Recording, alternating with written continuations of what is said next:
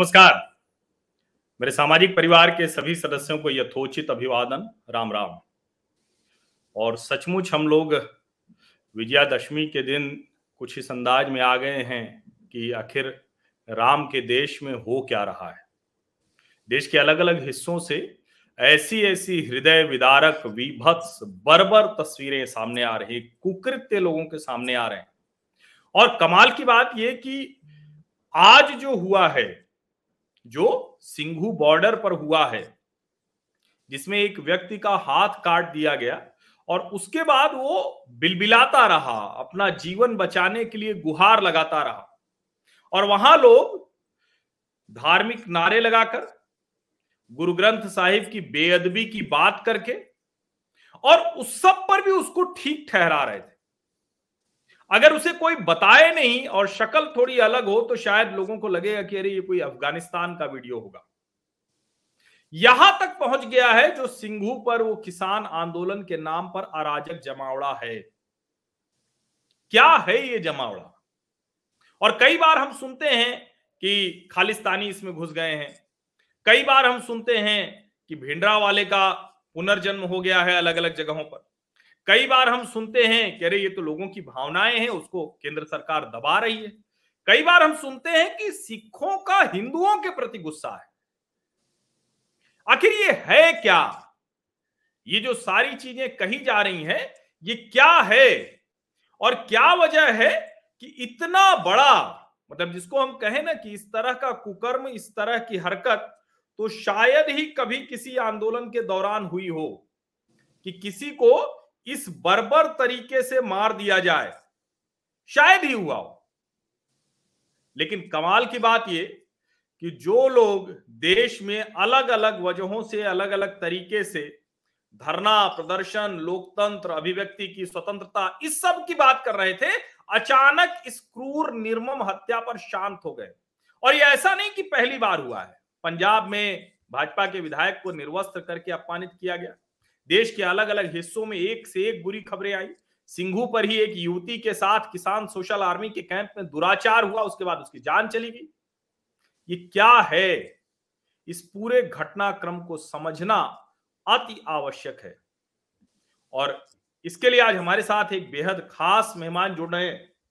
सिख सेवा इंटरनेशनल के कोऑर्डिनेटर हैं, पुनीत साहनी, न्यूयॉर्क से जुड़ रहे हैं और ये सिख सेवा जो है, ये लोगों को एक तरह से कहें कि जो असली सिखिज्म है, सिखों को किस वजह से जाना जाता है, उनकी पहचान क्या है, उस बारे में बताती है, सेवा के काम करती है, खालिस्तानी कैसे इस पूरे के पूरे सिखिज्म को खराब कर रहे हैं, बदनाम कर रहे हैं, उसके बारे में लोगों को जागरूक करती है। सिख और सनातन, उसमें संबंध क्या है, इस पर भी ये बात करते हैं। ऐसे बहुत से मुद्दों पर बात करते हैं तो मुझे लगा कि आज का जो विषय है क्योंकि उसमें बहाना ही यही लिया गया कि बेअदबी हो गई, इसलिए हमने मार दिया। ये मध्यकालीन, मध्ययुगीन, तालिबानी जैसी जो एक, क्या कहें, वो बहुत बड़ी विकृति है।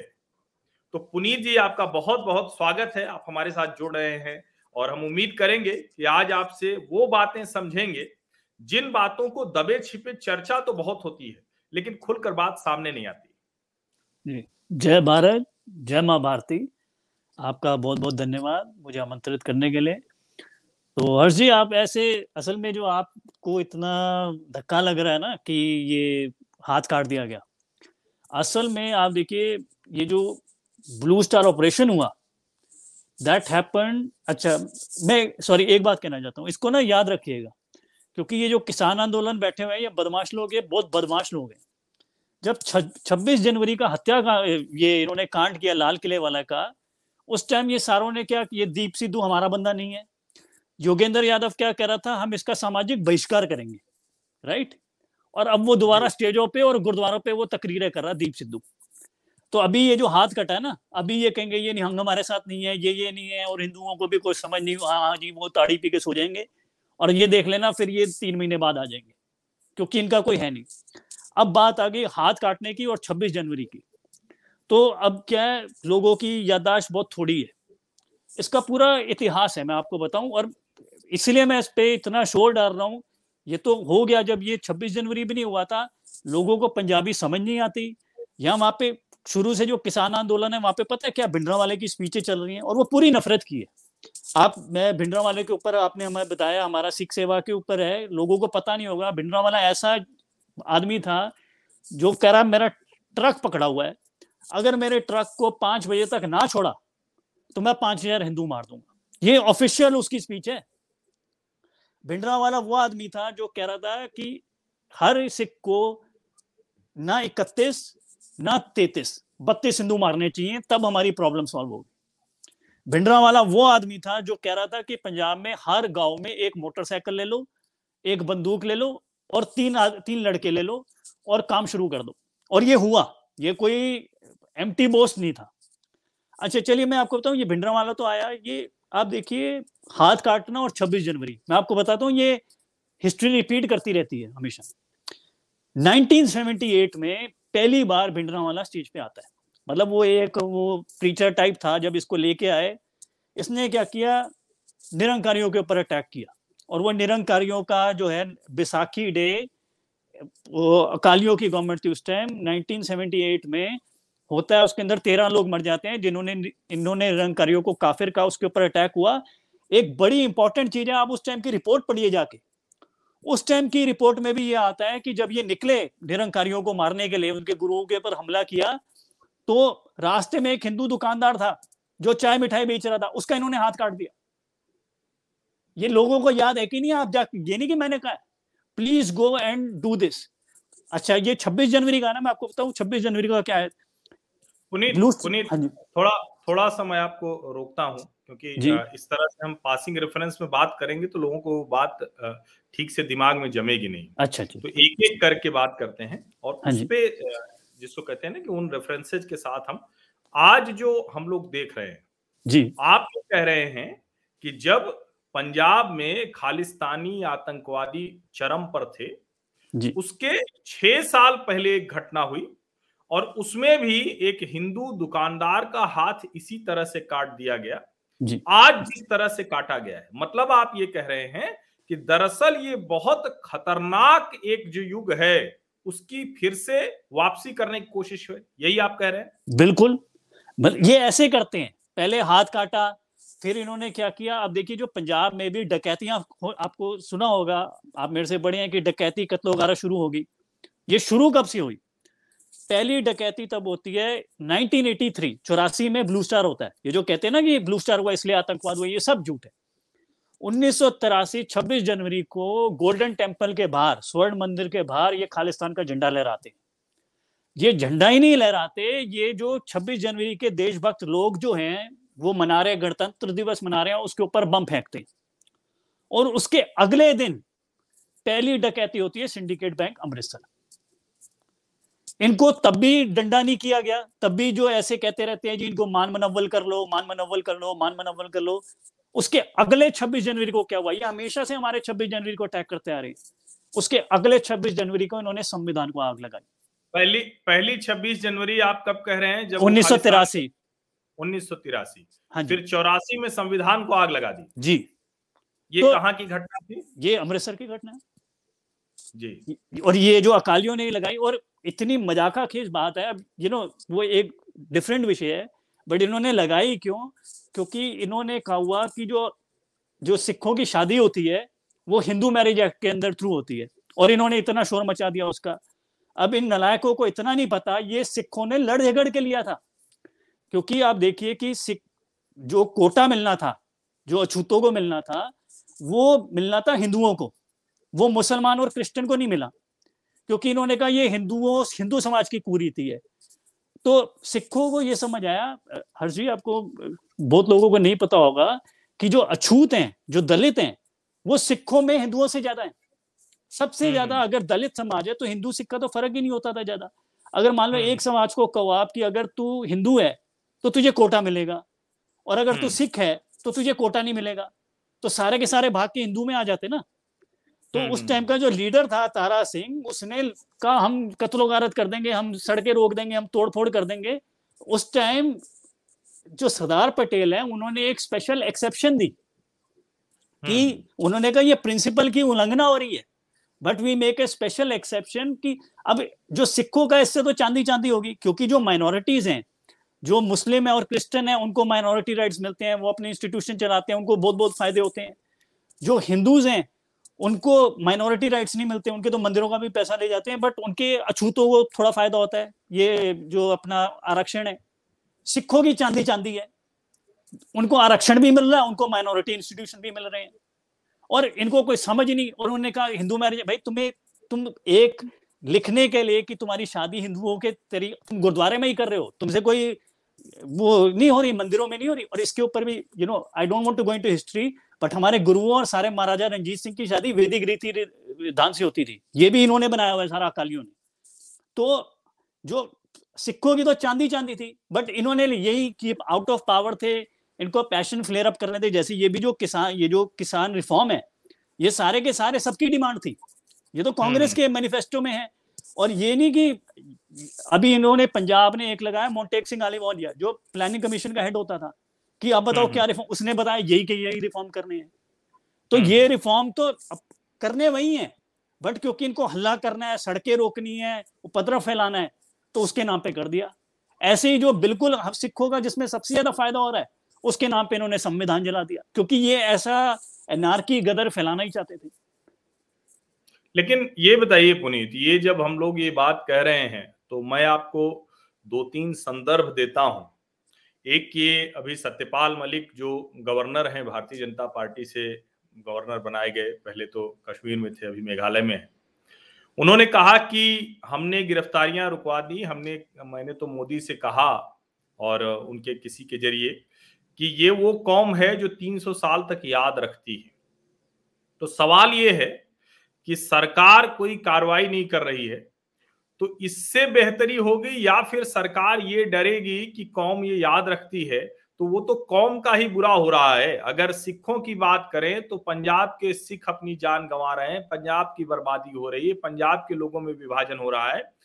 वो ज़्यादा खतरनाक है या कार्रवाई करनी चाहिए? क्योंकि आपने जो कहा कि अगर उस समय जब हाथ काट दिया गया था, जब ऑपरेशन ब्लू स्टार के पहले इन्होंने डकैतियाँ की थी, खालिस्तान के झंडे लहराए थे तब भी यही कोशिश की गई कि मान मनोवल की जाए। तो मान मनोवल से कोई बात बनने वाली है क्या? क्योंकि ये तो खालिस्तानी सेंटिमेंट अब पहले से ज़्यादा और जो विदेश से है जो दूसरी जगहों से है वहाँ से बहुत ज़्यादा फ्यूलअप किया जा रहा है। नहीं देखिए हर्ष जी मैं तो जो होता है ना साक्ष तथ्य और इतिहास की रोशनी में बात करता हूँ। ये नहीं कि मेरा मन क्या कह रहा है। इसके ऊपर भी हमारे पास एग्ज़ाम्पल है। उन्नीस सौ पचासी में जो स्वर्ण मंदिर के बाद एक वो हरचरण सिंह बराड़ था या कोई? बादल साहब नहीं थे। कोई दूसरा था? वो अब मैं नाम भूल गया। बरनाला या बराड़? दोनों में से एक था। उसको इन्होंने चीफ मिनिस्टर बनाया और उसका यही था। उसने क्या किया? जो उसने खुले छोड़ दिए दो हज़ार आतंकवादी। जिनको पकड़ के भी लग, रखा था ना कि जिन्होंने यहाँ पे किया। और हम्म। पंजाब में you just look at the number कि वो शूट अप कर गया बिल्कुल। इतने लोग मारे और जब तक केपीएस गिल नहीं आया। अब मैं आपको बताऊँ कि पंजाबी पंजाबियों का क्या है? केपीएस गिल कब आता है? 1988 में। हम्म। ठीक है? 1988 में उस सन में 400 पुलिस कर्मियों को मारा गया है। मैं जख्मी की हम्म। बात नहीं कर रहा। मैं उनके परिवारों की बात नहीं कर रहा। ये हमेशा उनके परिवारों को मारते थे। मतलब ये भी नहीं की और कि एक गाड़ी में है तो मर गए। मैं कितने एग्ज़ाम्पल हैं जैसे भिंडरा वाला का राइट हैंड मैन था अमरीक सिंह। उसको भिंडरा वाला हम्म। कह रहा था इसको भजन सिंह ने अरेस्ट किया इसको नहीं छोड़ूँगा। तो उस इन्होंने क्या किया? पहले भजन सिंह को मारा वो रिक्शे में जा रहा था उसके साथ। पीछे उसकी हम्म। बीवी जा रही थी और छोटी सी बच्ची जा रही थी उसको इन्होंने भून दिया मतलब अलग से जाके। तो ये हमेशा हम्म। उनके बच्चों को मारते थे। तो 400 सिर्फ़ पुलिसकर्मी मरे 1988 में। बट जब केपीएस गिल आया उनको लगा कि हाँ भाई कोई मर्द का बच्चा है कोई इनसे सीरियसली डील करना चाहता है। जब पुलिस का बिल्कुल क्या कहते अपना मोराइल डाउन हो चुका था जब 400 मर रहे हैं केपीएस गिल ने फ्रॉम थर्टी फाइव थाउज़ेंड पैंतीस हज़ार से पैंसठ हज़ार कर दी दुगनी पुलिस रिक्रूटमेंट कर दी। जी। आप आप ये देखिए कि अगर आप मान लो आप जर्नलिस्ट हो अगर आप 400 अगर जर्नलिस्ट मर रहे हैं आप तब भी जर्नलिस्ट मर रहे हो इसका मतलब यही है ना कि आप सर पे कफन बाँध के जा रहे हो। हम्म, हम्म। तो पंजाबियों ने और सिखों ने और इसका भी मैं आपको तथ्य दूँगा जो ये कहते हैं ना सिखों को मैं एक दो इसके अंदर हिस्से हैं। एक तो हम्म। जो रिजेंटमेंट की दुकानदारी करते हैं ये सिरसे वाले और या काली वाले और ये एस वाले इनका कुछ नहीं है। और एक है ऑर्डनरी सिख जो अपने वोट से अपनी राय कर सकता है। इन दोनों के इंटरेस्ट बिल्कुल अलग हैं और ये बिल्कुल सेपरेट पॉपुलेशन है। तो जब केपीएस गिल आया तो पैंसठ हज़ार तो कितने पंजाबियों ने कितने सिखों ने जट सिखों ने भी कुर्बानियाँ दी कि ये आतंकवाद खत्म हो? ठीक बात। तो आप बताइए हमने तो बहुत कुर्बानियाँ दी है। ये बस जो करते रहते हैं इसका फिर एंड में यही होता है। और ये जो ये पता नहीं बरनाला था कि बराड़ था इसने देखो हमें कितने मरवा दिया। एंड में आपको फॉर्मली हम्म। डील करना पड़ेगा और इसका कोई इलाज नहीं। और इसका कोई इलाज नहीं। इसमें जो एक बात कही जाती है कि खालिस्तानी जो आतंकवादी हैं खालिस्तानी जो समूह हैं जो भारत में नहीं है ज़्यादातर कोई कनाडा में है कोई लंदन में है कोई यू, यूएस में है कहीं कहीं बाहर से ऑपरेट करते हैं। हम्म। और जो बाहर से ऑपरेट कर रहे हैं वो इसको रिलीजियस कलर भी देते हैं।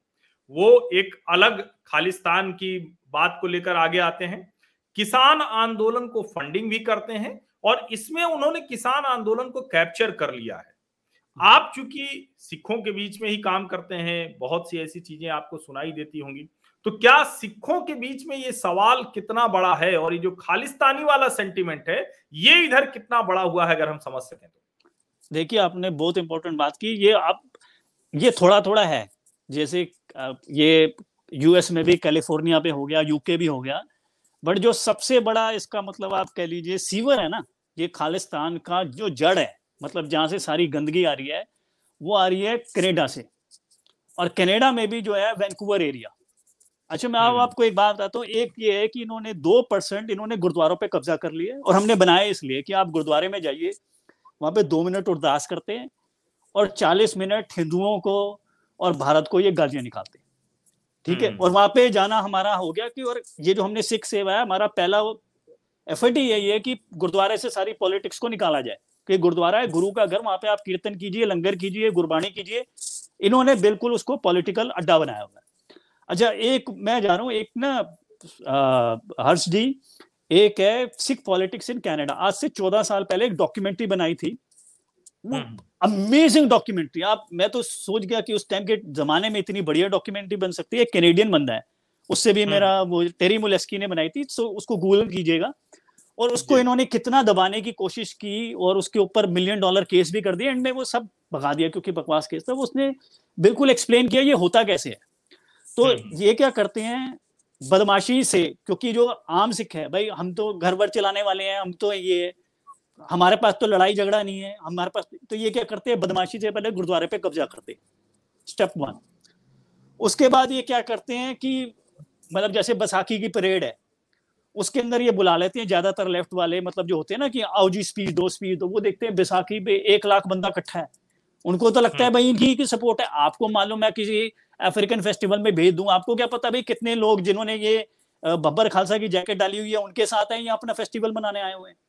हम्म, हम्म, हम्म, उसके बाद क्या होता है मान लो अगर आप जीत गए मतलब जो वो बंदा जीत गया उनके पास फंडिंग होती है।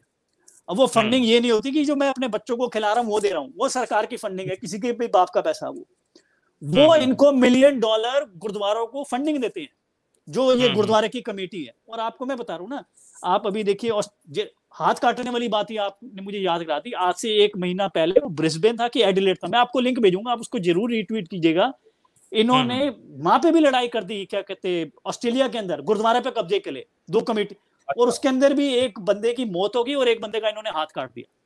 ये हाथ काटने की तो इन्होंने श्रृंखला लगाई। मैं बता रहा हूँ ना सेवेंटी एट से। ये ऑस्ट्रेलिया हम्म। के अंदर जाके ये काम कर रहे हैं। हम्म। तो एक इन्होंने कनेडा से ये गंदगी होती है और कनेडा से ये हर जगह फैलाते रहते हैं। बट आपको मैं ये भी बता रहा हूँ इनमें फ़र्क करना चाहिए कि ये दो इन्होंने गुरुद्वारों पर कब्जा किया। तो मैंने आपको बताया जैसे कनाडा में भी सबसे मतलब मैं लोगों को नहीं कह रहा बट जहाँ पे इनकी सबसे ज़्यादा बदमाशी है मतलब जो हम्म। सबसे मतलब कोड है मतलब जैसे जो खालिस्तान का वो वैंकूवर एरिया में। वैंकूवर हम्म, एरिया हम्म, में ये जो आपको पता होगा इन्होंने उन्नीस सौ पचासी में इन्होंने वो भी बम्बिंग की थी एयर इंडिया बम्बिंग की जिसके अंदर 300 लोग मर गए थे। तो जो मेन उसके अक्यूज थे बागड़ी और मलिक ये उस गुरुद्वारे से जुड़े हुए थे ठीक है? इन्होंने क्या किया? और इन उस गुरुद्वारे पे कब्जा करना चाहते थे जहाँ पे इनका कब्जा नहीं था रॉ स्ट्रीट का गुरुद्वारा था। हम्म, हम्म। तो आपको एग्ज़ाम्पल दो उन्होंने क्या किया कि अकाल तख्त के जत्थेदार से और देखो इनके जत्थेदार भी कैसे बिके हुए इनको क्या और वो जो बंदा था वो एक मर्डरर था जिसको इन्होंने अकाल तख्त का जत्थेदार बनाया था रंजीत सिंह। तो उन्होंने बेसिकली दूसरी टीम के खिलाफ फतवा निकाल दिया कि इनको वोट मत करो ये पक्के सिख नहीं है इनका क्या कसूर है? इन्होंने गुरुद्वारों में टेबल रखे हुए ये देखो कि टेबल रखने से कोई बंदा कम सिख हो जाता है। एनी anyway, इनके पास था इन टेबलों के पीछे क्योंकि कोई लोग पागल हो गए हमारे अकाल तक से ऐसे आ रहा है वहाँ पे कुश्तम कुश्ती होगी गुरुद्वारों में लड़ाई होगी फलान। आपको पता है कैनेडियन गवर्नमेंट ने हेलीकॉप्टर भेजे गुरुद्वारों के ऊपर। कुत्ते भेजे जो ये कहते हैं ना बेद भी होगी बेद भी होगी। जो मिलिट्री घुसी जूते डाल के गुरुद्वारों के अंदर। एंड में जो हाँ कनेडा में। और एंड में जो उनकी गवर्नमेंट थी उन्होंने कहा क्या यहाँ पे आपने बकवास लगा रखी? हम इसका इलेक्शन करवाएँगे। कि जो भी है यहाँ पे ये कोई है। सुप्रीम कोर्ट को इलेक्शन करवाने पड़े। ब्रिटिश कोलंबिया के सुप्रीम कोर्ट ने कहा हम सुपरवाइज करेंगे। बट हम्म, इसका। ये फ़ायदा हुआ कि अब कोर्ट सुपरवाइज करेगा तो आम बंदा वोट डालने आ गया। Thirty eight thousand six voted in that election आप सोचिए गुरुद्वारे का इलेक्शन है। अड़तीस हज़ार वो भी डायस्पोरा के अंदर। यहाँ पे इंडिया हम्म, में नहीं होता होगा। ये खालिस्तानी प्रेसिडेंट से लेके चपड़ासी तक की सारी सीटें आ रही तो मैं ये बता रहा हूँ ना कम्युनिटी ये हमारे सर पे जैसे शिवलिंग पे बिच्छू बैठ जाता ना कि ये ऐसे गुरुद्वारों पे चढ़ गए हैं। ना अब आप वहाँ पे पूजा कर सकते ना आप उस पर जूता मार सकते। ठीक बात है। अब मैं आपको बता रहा हूँ जैसे पंजाब भी है पंजाब में सबसे ज़्यादा सिख पॉपुलेशन है पचानवे के सतानवे परसेंट तरन तारन हम्म, जो हम्म। खालिस्तान मूवमेंट था सबसे ज़्यादा वहाँ चल रहा था। वहाँ पे आप देखिए खालिस्तानी जो है उनकी जमानत जब्त होती है जैसे ये टिकैत की जमानत जब्त होती थी। हम्म, तो कम्युनिटी इससे बिल्कुल अलग है। बट ये जो है ये बदमाशी करने पे उतर आए और आपको मैं एक और बात करना चाहता हूँ ये जो ब्लास्फेमी कहते हैं बेदबी होगी मेरा इनसे एक सीधा सवाल है। वैसे तो इनकी अकल है नहीं ये तो नालायक है। बट कोई भी जो बंदा इनमें थोड़ा सा भी इनकी तरफ़ सिंपति रखता है मेरे लिए उनके लिए एक सिंपल सा सवाल है। हम्म, हम्म। पंजाब में साठ परसेंट सिख हैं ठीक है जी?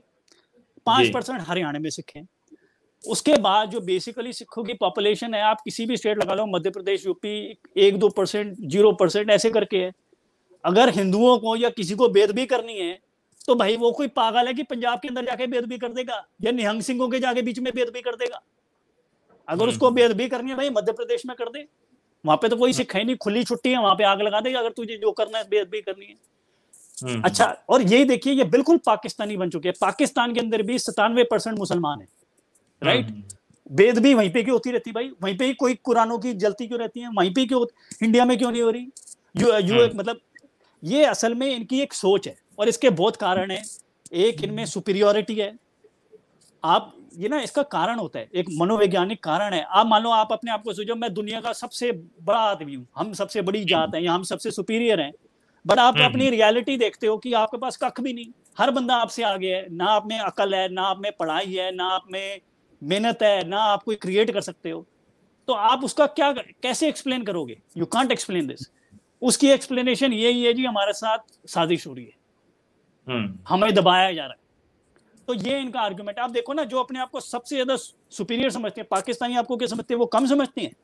दुनिया उन पे हम्म। लानत भेजती है कि ये मतलब ये कोड है ये दुनिया को वो तो सोचते हम सबसे महान लोग हैं ये दुनिया ने हमारे खिलाफ साजिश कर दी इसलिए हम पीछे साजिश कर दी है। ये पंजाब में चल रहा है। हाँ जी। जी ये आपने बहुत कहें कि बहुत अच्छा तार जोड़ा है। पंजाब का एक हिस्सा कट के पंजाब पाकिस्तान में चला गया। पंजाब में ढेर सारे ऐसे सिख हैं जो आईएसआई के पेरोल पर हैं ये कोई छिपी बात नहीं है।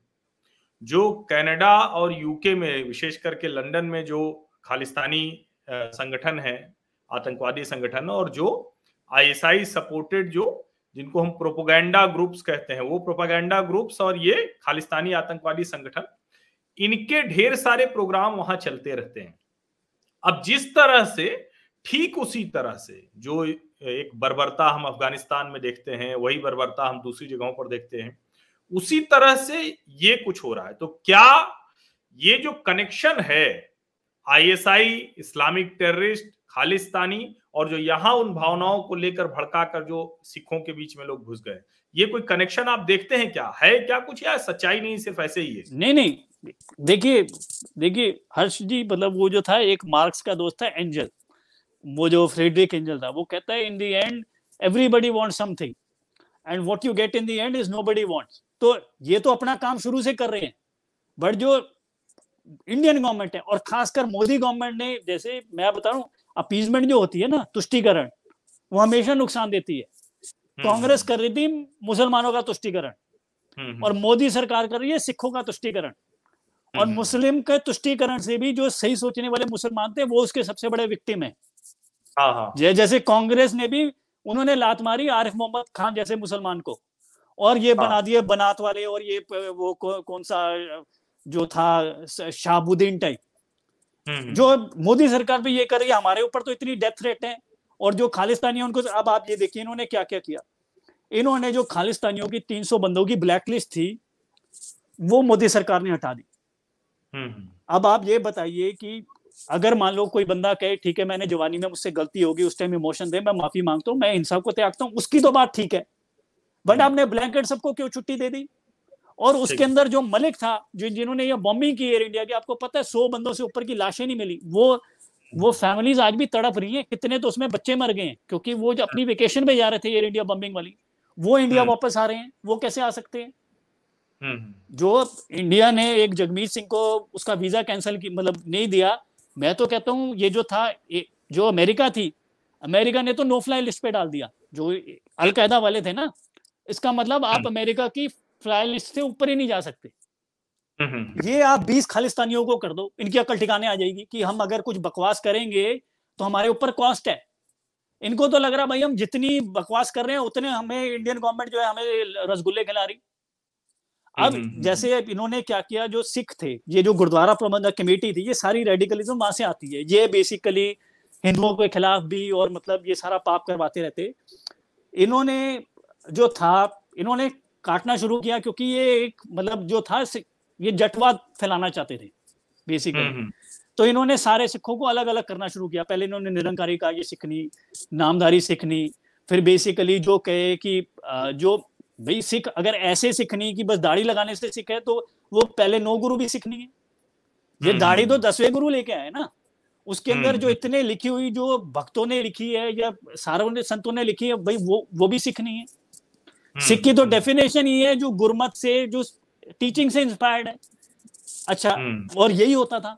इन्होंने डेफिनेशन नैरो करते रहे सिक्की के एंड में हमारा कब्जा रहे। इन्होंने एक बनाया कि जो सहजदारी है जैसे हम सिख हैं अपने आप को मानते हैं हम गुरु घर में विश्वास है। मैं कोई ये जटवादी आ जाएगी जिसने अपनी माँ का दूध पिया मेरे से ये सिख दर्शन पे बात कर ले एक मिनट भी। या चलो मैं तो छोटा बंदा हूँ ये प्रोफेसर जगबीर सिंह है उनसे बात कर ले। ये बेसिकली क्या करते तो इन्होंने कहा कि जो हम बेसिकली जिसके केस नहीं है और जिसने हम्म। दाढ़ी ट्रिम की हुई है उसको हम सिख नहीं हम्म। मानेंगे मनमोहन सिंह हम्म। सिख है दस साल उसके पास पढ़ा रहा है उसने कुछ नहीं किया मोदी आया मोदी मोदी जी आया उन्होंने ये पार्लियामेंट ऑफ़ इंडिया से ये पास करा दिया कि ये सारे ये वोट नहीं कर सकते तो बेसिकली इनका ये है कि और इनका कब्जा बढ़ गया क्योंकि जो इनको वोट नहीं करेंगे जो रेडिकल नहीं है उनको ये हाँ। बाहर निकाली जा रहे हैं तो मैं तो हाँ। कह रहा हूँ हाँ। भाई वो तो अपना शुरू से कर रहे हैं वो तो 85 से कर रहे हैं क्योंकि ये इनका धंधा बन गया। जो अपने हाँ। धंधे से वो करेगा। सरकार क्यों कर रही है भाई इनको? अच्छा ये तो... एक एक पुनीत एक ये अरिंदम चौधरी लिख रहे हैं बीजेपी सरकार ज्वालामुखी को ढक्कन लगाकर बंद करना चाहती है जो असंभव है। इधर दे डोंट नो हिस्ट्री और don't want to learn from history अच्छा मैं आपको ये ज्वालामुखी का भी एक बात बताऊँ। जो ज्वालामुखी है यहाँ पे हमारे गुरु गोविंद सिंह जी ने तपस्या की छह महीने। जी। और मतलब यहाँ से जो उन्होंने अनंतपुर जो खालसा भी बनाया ना और जो उन्होंने बकरे को किया तो वो फेस कर रहा था ज्वालामुखी। अब जो ये हम्म। है कि ये झटका ये कहाँ से आ गया भाई? ये तो जो दुर्गा की पूजा होती है उसके बाद बलि चढ़ती है। अच्छा वो हो गया। अब ये कहेंगे आप महाराजा आप ज्वालामुखी जाइए उसके ऊपर सोने का छतर चढ़ा हुआ है। राइट वो सोने का छतर चढ़ाया किसने? महाराजा रंजीत सिंह ने। हम्म। महाराजा रंजीत सिंह का आप क्रॉनिकल्स पढ़िए उसके अंदर लिखे कि वो और कपूरथला के राजे ने जाके ज्वालामुखी में जाके तीर्थ यात्रा की। जी। ज्वालामुखी के अंदर जो पुरोहित होते थे ना वो एक तरह के सिख होते थे नहीं, नहीं, नहीं, नहीं, नहीं मैं एक बात एक प्लीज़ मैं एक बात बतानी थी फिर उसके बाद बोलूँगा। उन्होंने उन्होंने जो कहा मैं सिर्फ़ वो संदर्भ कह दूँ उनका कहना है कि ज्वालामुखी है उसको ढक्कन लगा के ढकने की कोशिश है जो ये खालिस्तानी मूवमेंट चल रहा है उसको हाँ जी हाँ जी मैं ये बता तो ये जो ज्वालामुखी जो था ये क्या कहते वो सॉरी मतलब ये हाँ इसको जो थे आपको पता है ज्वालामुखी में ये इनको भी नहीं पता होगा ये तो आज पिट रही है ना ये शुरू कैसे हुई? ज्वालामुखी में आज से सौ साल पहले ग्रंथ साहब रखा जाता था आदि ग्रंथ। हम्म। और वहाँ के जो पुरोहित होते थे उनको टेल राजा सिख कहा जाता था। आज तो ये कह रहे हैं ना हिंदू सिख अलग है। ज्वालामुखी के पुरोहित तेल राजा सिख होते थे। मैं तो ये बता रहा हूँ ना ये तो बात शुरू हुई धीरे धीरे धीरे धीरे करके और आज यहाँ तक पहुँच गई। और मैं यही बता रहा हूँ ये हाथ काटने वाली बात भी है इसको भी ये धीरे धीरे धीरे धीरे करके ये इसको चौरासी और नब्बे में ले जाएँगे। ये चौरासी और नब्बे में ले जाएँगे। ये अगर सरकार नहीं इसको रोकती है सरकार इनसे कड़ाई से नहीं निपटती है तो उसी तरफ़ जाएँगे। एक और बड़ा मैं जब कहें कि और मैं ये ईमानदारी से स्वीकार करता हूँ कि ये कृषि कानून विरोधी आंदोलन ना होता जिसको मैं किसान विरोधी आंदोलन कहता हूँ तो शायद मैं पंजाब को इतना अच्छे से समझ नहीं पाता। लेकिन इसकी वजह से मैंने पंजाब को खूब समझा, क्योंकि पंजाब में गया बहुत कम हूँ और अमृतसर गया हूँ, चंडीगढ़ गया हूँ और कुछ ऐसे गुजरते हुए निकल गया, लेकिन बहुत नहीं गया हूँ ऐसे। लेकिन इस दौरान जो बातचीत मेरी हुई, एक वहाँ बड़ी पीड़ा है लोगों की। लोग कहते हैं कि बताइए, हम लोग तो घरों में थे, हिंदू और सिख तो कुछ अलग था ही नहीं। हम तो सिख के, हिंदू के ही घर से तो सिख निकले, सिख कोई अलग से तो आए नहीं है, सिख कहीं और किसी ज़मीन से नहीं आए। तो आखिर ये कहाँ जाना चाह रहे हैं? दूसरा, ये लोग जब ये सब बात करते हैं तो जिन घरों में, एक दूसरे घरे में घरों में बेटियाँ ब्याही हुई हैं, बेटे ब्याहे हुए हैं, एक ही घर में माँ हिंदू है या माँ सिख है, पिता हिंदू है या पिता सिख है, उसमें इन्होंने बड़ी मुश्किल कर रखी है। तो ये जो सिख और सनातन सिख और हिंदू का जो झगड़ा इन्होंने फैलाया है, इसको आप कैसे देखते हैं और इसकी क्या आपके मतलब आप इसको कुछ अगर कुछ रेफरेंस हो, कुछ संदर्भ हो, ऐतिहासिक तो वो बताइए। नहीं, संदर्भ तो यहाँ पे मैं दो घंटे और इनके पास कोई जवाब नहीं है। और मैं आपको बट मैं एक ना लॉजिकल बात करता हूँ। देखिए, एक है, यहाँ पे वो काफ़ी अच्छी जर्नलिस्ट है फ़ील्ड रिपोर्ट करती हैं। वो लव जिहाद के केसेस पे कर रही थी बट मैंने जो न्यूज़पेपर में आर्टिकल पढ़ा, उनका एक, उनका नाम है स्वाति गोयल शर्मा करके। ठीक है? तो खाना तो छोड़िए, आप पंजाब के ज़्यादातर गाँव में जाइए तो जो दलित है, जो मजहबी हैं, उनका तो गुरुद्वारे भी अलग है और शमशान भी अलग है। ठीक है? ये आज की बात बता रहा हूँ। और अगर आप हिस्ट्री में देखना जाए आपको पता है जो पाकिस्तान रेजोल्यूशन आई वो बनी 23 मार्च 1940 को। हम्म। आप 2 मार्च 1940 को मैं आपको लेटर में आपको दे भी दूँगा वहाँ पर जो इनका मजहबी लीडर है वो जिन्ना को कह रहे थे अब उसको पता लगा कि पाकिस्तान रेजोल्यूशन आने वाली है वो कह रहे हैं हमें तो ये हरमंदर साहब में नहीं घुसने देते। उस टाइम जो था ये सीढ़ी पे रहते थे। इनको परिक्रमा के अंदर भी नहीं जाने देते थे मजहबी सिखों को।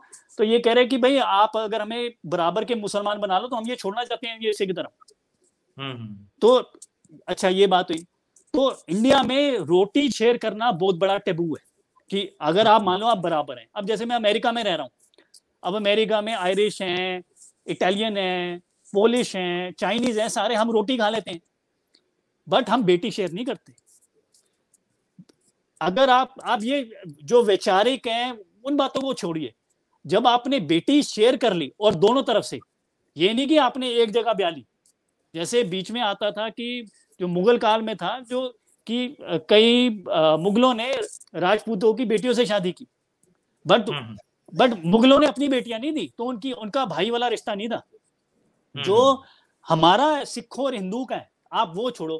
जब हम अपनी बेटी दे रहे हैं आप मुझे बताइए कि इंडिया छोड़ो सिखिज्म छोड़ो हिंदू छोड़ो जो गुरुओं ने लिखा वो छोड़ो किसी कम्युनिटी हम्म। में बताइए कि वो जो अगर अपनी बेटियाँ शेयर कर रहे हैं इससे ज़्यादा तो कुछ नहीं हो जैसे अब मैं बता रहा हूँ जो जट हैं और दलित हैं बताओ मैं आपको बीस एग्ज़ाम्पल मैं खुद सिख हूँ मैंने अपने सिख धर्म के बाहर शादी की एक धार्मिक वाले से कि मतलब वो जो है मतलब भारतीय धर्म से जुड़े हुए हैं मैं बताऊँ मुझे कितने एग्ज़ाम्पल है कितने जट ने दलित से शादी की दो मुझे एग्ज़ाम्पल हम्म। तो वो अगर सिख भी है उनमें they are not one.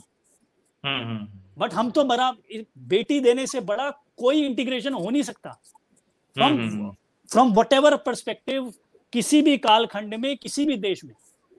तो बट इनकी दुकान है कि मतलब इनकी दुकान कैसे चलेगी ना? इनकी दुकान तो ऐसे ही चलेगी कि हम अलग हैं हम खतरे में हैं। जैसे ये आप अगर कभी इसके ऊपर शोध करिए ना हर्ष जी मैं आपके साथ करूँगा। जो ये सिंह सभा मूवमेंट था और ये अलीगढ़ मूवमेंट था ना जो ये ये एकदम सेम टाइम आए इनको अंग्रेज़ों ने एकदम सेम टाइम पकड़ाया और इनके बिल्कुल सेम स्लोगन होते थे हम्म, कि हम्म, जो है धर्म खतरे में है जुदा गाना कौमियत तो ये बिल्कुल वही बोलते रहे। तो इनकी दुकान इसमें चलती है। अब जैसे कोई ये जो है मान लो कोई मुस्लिम पर्सनल लॉ बोर्ड है इसकी दुकान कैसे चलेगी? वो तो हम्म। इसी में चलेगी ना कि भाई हम खतरे में हम बिल्कुल अलग हैं हमारा जो है हमारा वो यही काम ये करते रहते हैं।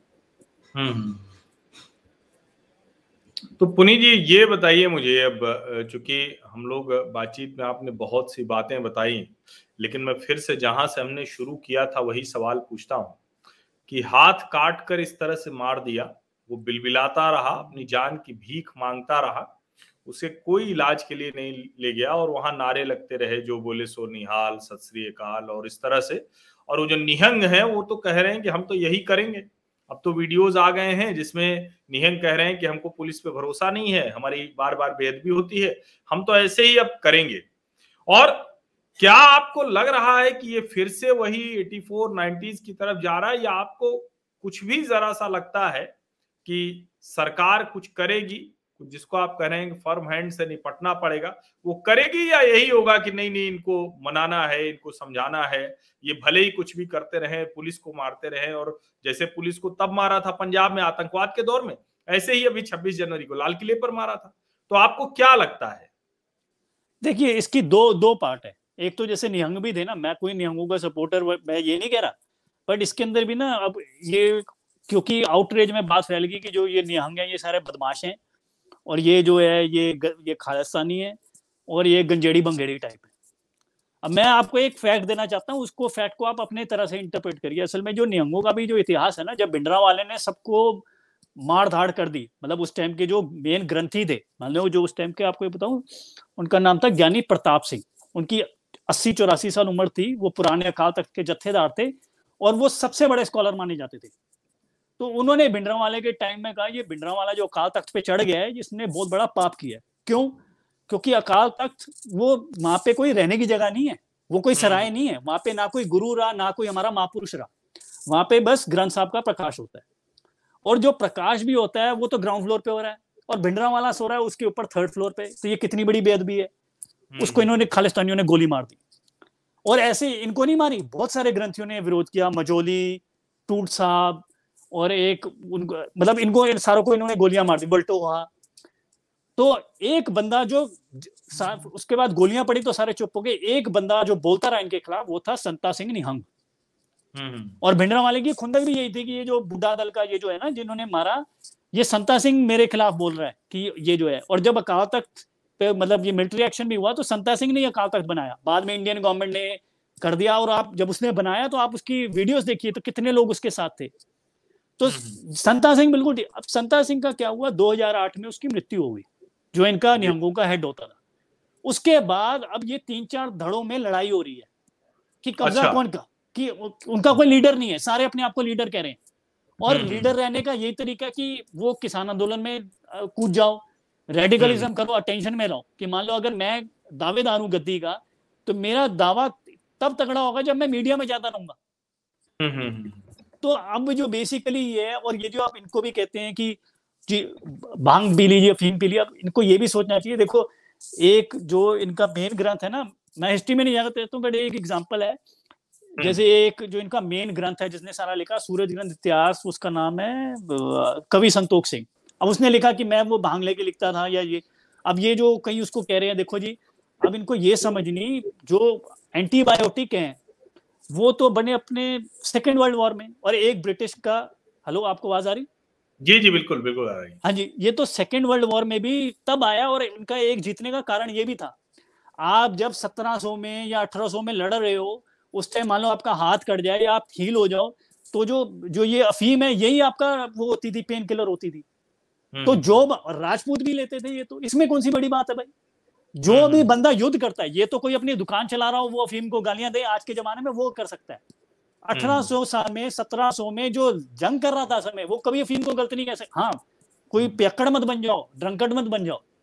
बट अच्छा ये तो हो गया अपना निहंगों का। बाकी ये जो है अब देखो जो ये कहीं अब मैं देख रहा था मैं क्लब हाउस पे भी था वो सिखों को गालियाँ निकाल रहे हैं। अब भाई मैंने तो आपको प्रूव कर दिया तरन तारन से भी और कनाडा से भी कि आम सिख इसके खिलाफ है। अब जो हम्म। हिंदू कर रहे हैं आप ये देखिए जो 26 जनवरी को था इनको बिल्कुल डंडा करना चाहिए था। ये हम्म, हम्म। एक टिकैत रोना शुरू हो गया इन्होंने जाट महापंचायत कर दी और ये टिकैत की क्या औकात है? इसकी जमानत जब्त होती ना ये किसान है ये ये करोड़पति है जो अपने पेट्रोल स्टेशन चला रहा है वहाँ पे क्यों जाट खत्ते उनको नहीं वो उनका देश नहीं है। उनके उनके छब्बीस जनवरी पे नहीं हुआ। वो तो उन्होंने वहाँ पे बदमाशी की तो इस ये टिकैत को रोकना पड़ा और इसीलिए जो आप मुझे नाम लेके बता रहे हैं वो भी जाट ही है वहाँ के वो पूर्वी उत्तर प्रदेश के।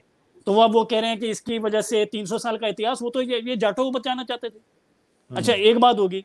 अब जितना भी यहाँ पे कतरो गारत हो रही है हाथ कटना आपका दिल पसीज रहा मैं आपकी बात से बिल्कुल एग्री करता हूँ। बट आप ये बात तो मानेंगे सबसे ज़्यादा जो जुलम हो रहा है वो वेस्ट बंगाल में हो रहा है। हम्म। अब सिखों ने तो कोई भिंडरा वालों को कोई वोट नहीं दिया। सिखों ने तो अभी ये जो सिरसा है जो घूमता फिरता है उसको गुरुद्वारा इलेक्शन में हरा दिया।